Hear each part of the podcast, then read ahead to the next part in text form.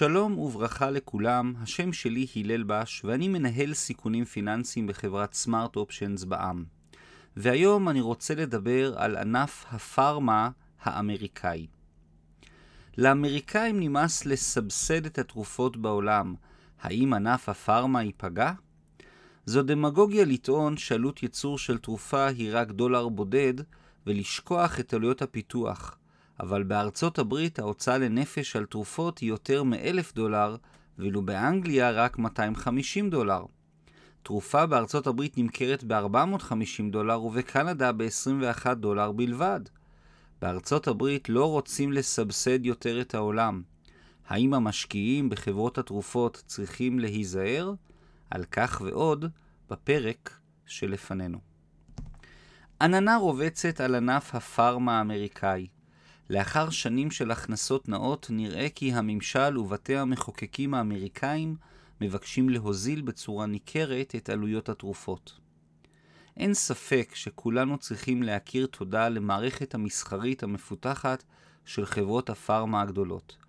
המערכת הפרטית, המסחרית של השוק החופשי המערבי, הוכיחו את ערכם הרב והמתמשך.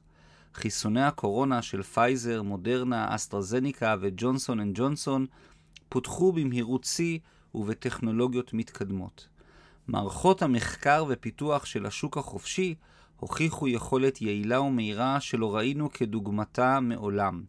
נכון, לא הכל מושלם, וריאנט הדלתא ווריאנטים נוספים מאתגרים את העולם. אולם כיום כבר אין ספק מדעי בדבר היעילות של החיסונים הקיימים, לכל הפחות בהקטנת התחלואה ובהגבלת השפעותיה. ההבדל בין חברות שמפתחות תרופות חדשות לחברות של תרופות גנריות. באופן כללי, חברות הפארמה הגדולות עובדות על מודל עסקי מורכב ומסואב. הן נדרשות להשקיע מיליוני דולרים במרכזי מחקר ופיתוח על מנת למצוא תרופות מתקדמות, במטרה לשפר ולהעריך את איכות החיים של כלל האוכלוסייה.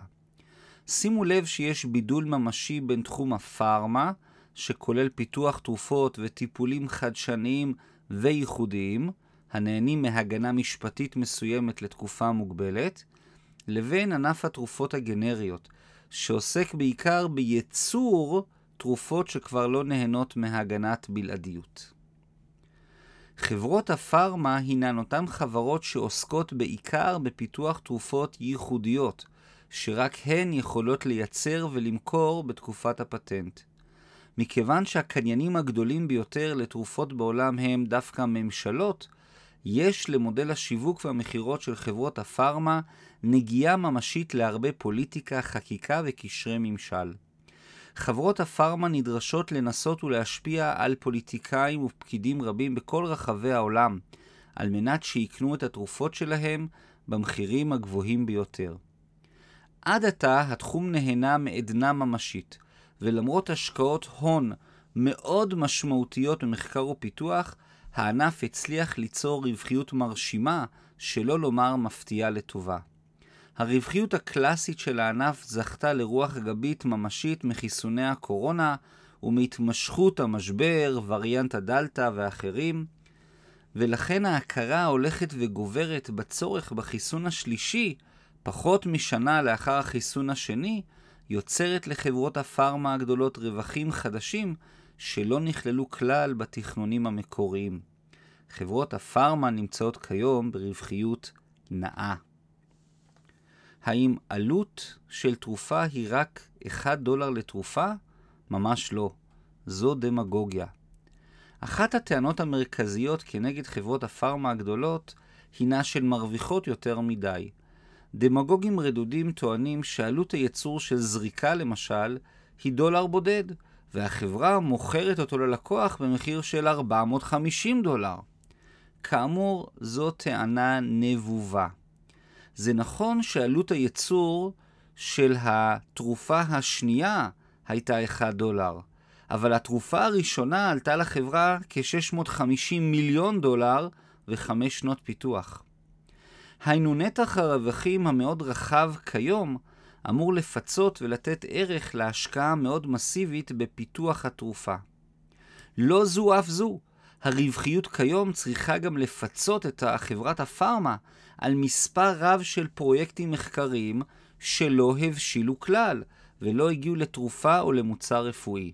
מחקרים כושלים אלו, למרות שלא נתנו לחברה ערך מוסף ישיר וממשי, בהחלט עוזרים בפיתוח התשתית המדעית העולמית ומהווים בסיס לפיתוחים רפואיים עתידיים במגוון תחומים.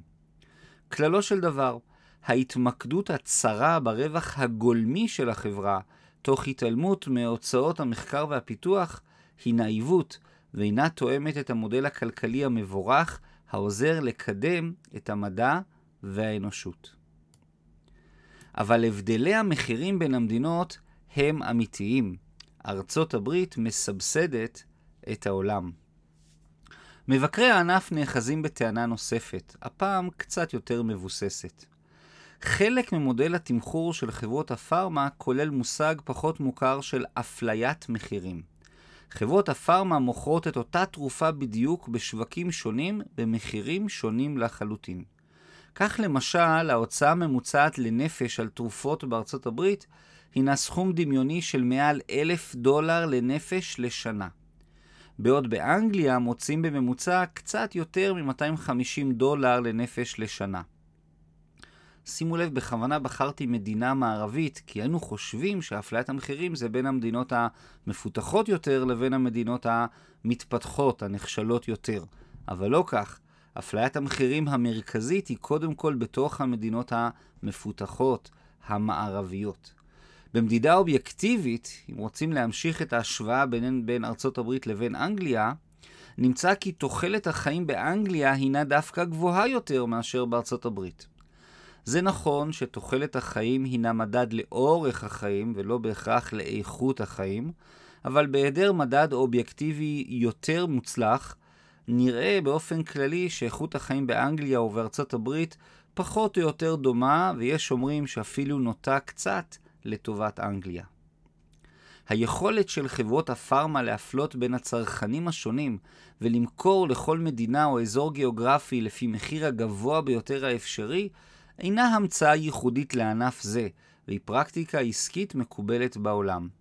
ההבדל הינו שבענף הפארמה, אפליית המחירים הינה קיצונית ומאוד בולטת. דוגמה אופיינית למשל, 10 מיליליטר אינסולין, שהיא איזושהי תרופה לסכרת, נמכרת בארצות הברית במחיר מדף של 450 דולר ליחידה.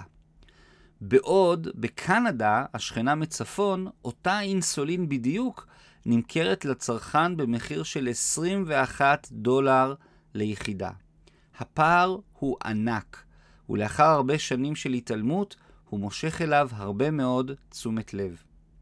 אפליית המחירים של ענף הפארמה הינו כל כך קיצוני, שבניתוח כלכלי נמצא כי הצרכן האמריקאי בין באופן ישיר ברפואה הפרטית, ובין באופן עקיף ברפואה הפסדו-ציבורית האמריקאית, מסבסד בפועל את רוב פעולות המחקר ופיתוח לעולם.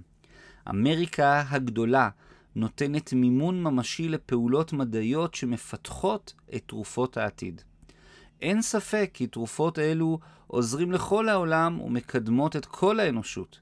אולם הציבור האמריקאי קץ במצב הקיים, ומבקש כי יתר מדינות העולם, ובעיקר המדינות המפותחות הגדולות האחרות, ייתנו כתף ויממנו קצת יותר את העלויות הגבוהות הכרוכות במציאת תרופות וטיפולים רפואיים חדשניים וטובים. האירוניה של ממשל ביידן יש כאן אירוניה מעניינת. ממשל ביידן האמריקאי מאופיין בהשקפת עולם מאוד גלובלית, כזו שמקצה כיום משאבים ניכרים לסבסד את ייצור חיסוני הקורונה בעולם עם מפעלי ייצור באפריקה ובאירופה וכולי. והיא מקדמת בצורה פעילה חיזוק של הארגונים הבינלאומיים השונים, כמו ארגון הבריאות הבינלאומי, ה-WHO. הטענה העיקרית של הממשל היא שהטיפול הדי כושל של הארגונים הבינלאומיים במגפה נובע מחוסר מימון ומהיעדר סמכות נדרשת, וממשל ביידן מיישם מדיניות ברורה במטרה לשנות את המצב. אבל בצד השני של המשוואה, ממשל ביידן עמל להקטין את מחירי התרופות בארצות הברית. היינו יד אחת של הממשל מחלקת כסף במטרה לסבסד יוזמות ציבוריות של פיתוחים רפואיים בכלל מדינות העולם, בעיקר במדינות המתפתחות, וביד השנייה היא מנסה להקטין את הסבסוד העקיף למערכת הפרטית שיש לה הצלחות מוכחות. הניסיון מראה כי העברת משאבים שכזו מחברות מסחריות, פרטיות, לידי פקידים אפרוריים ציבוריים, לא בהכרח יוצרת ערך מוסף ממשי לחולים. בכל מקרה, הציבור האמריקאי ושלוחיו בממשל ובבתי המחוקקים מבקשים כעת לשנות את אפליית המחירים הקיימת. ישנן מספר יוזמות חקיקה אמריקאיות והחלטות ממשלה שמטרתן להגביר את התחרותיות ולאפשר לממשל לנהל יותר משא ומתן עם חברות הפארמה הגדולות על מחירי התרופות. המטרה הינה להוזיל את מחירי התרופות בארצות הברית. לכן נראה כי, בתקופ... כי תקופת העדנה של ענף הפארמה עומד להסתיים. שנים מרובות הצרכן האמריקאי מסבסד את פעולות המחקר והפיתוח שכל העולם נהנה מהם, וכעת נראה שהעסק הולך להשתנות. האתגר כעת בפני חברות התרופות בכלל וענף הפארמה בפרט הינו משמעותי. אז אם אתם מושקעים בחברות הפארמה הגדולות בארצות הברית, שימו לב שהרוח הגבית שנשבה עד עתה צפויה להיעלם ואולי אפילו לנשוב בכיוון ההפוך. השינוי הינו משמעותי ובבסיס התמחור ועלול לשנות את תשתית ההכנסות של חברות הפארמה לשנים מרובות. השם שלי הלל בש, אני מאוד מודה לכם על ההקשבה ומקווה לראותכם בפרק הבא. תודה רבה והמשך יום מוצלח לכולם, רק בריאות. להתראות.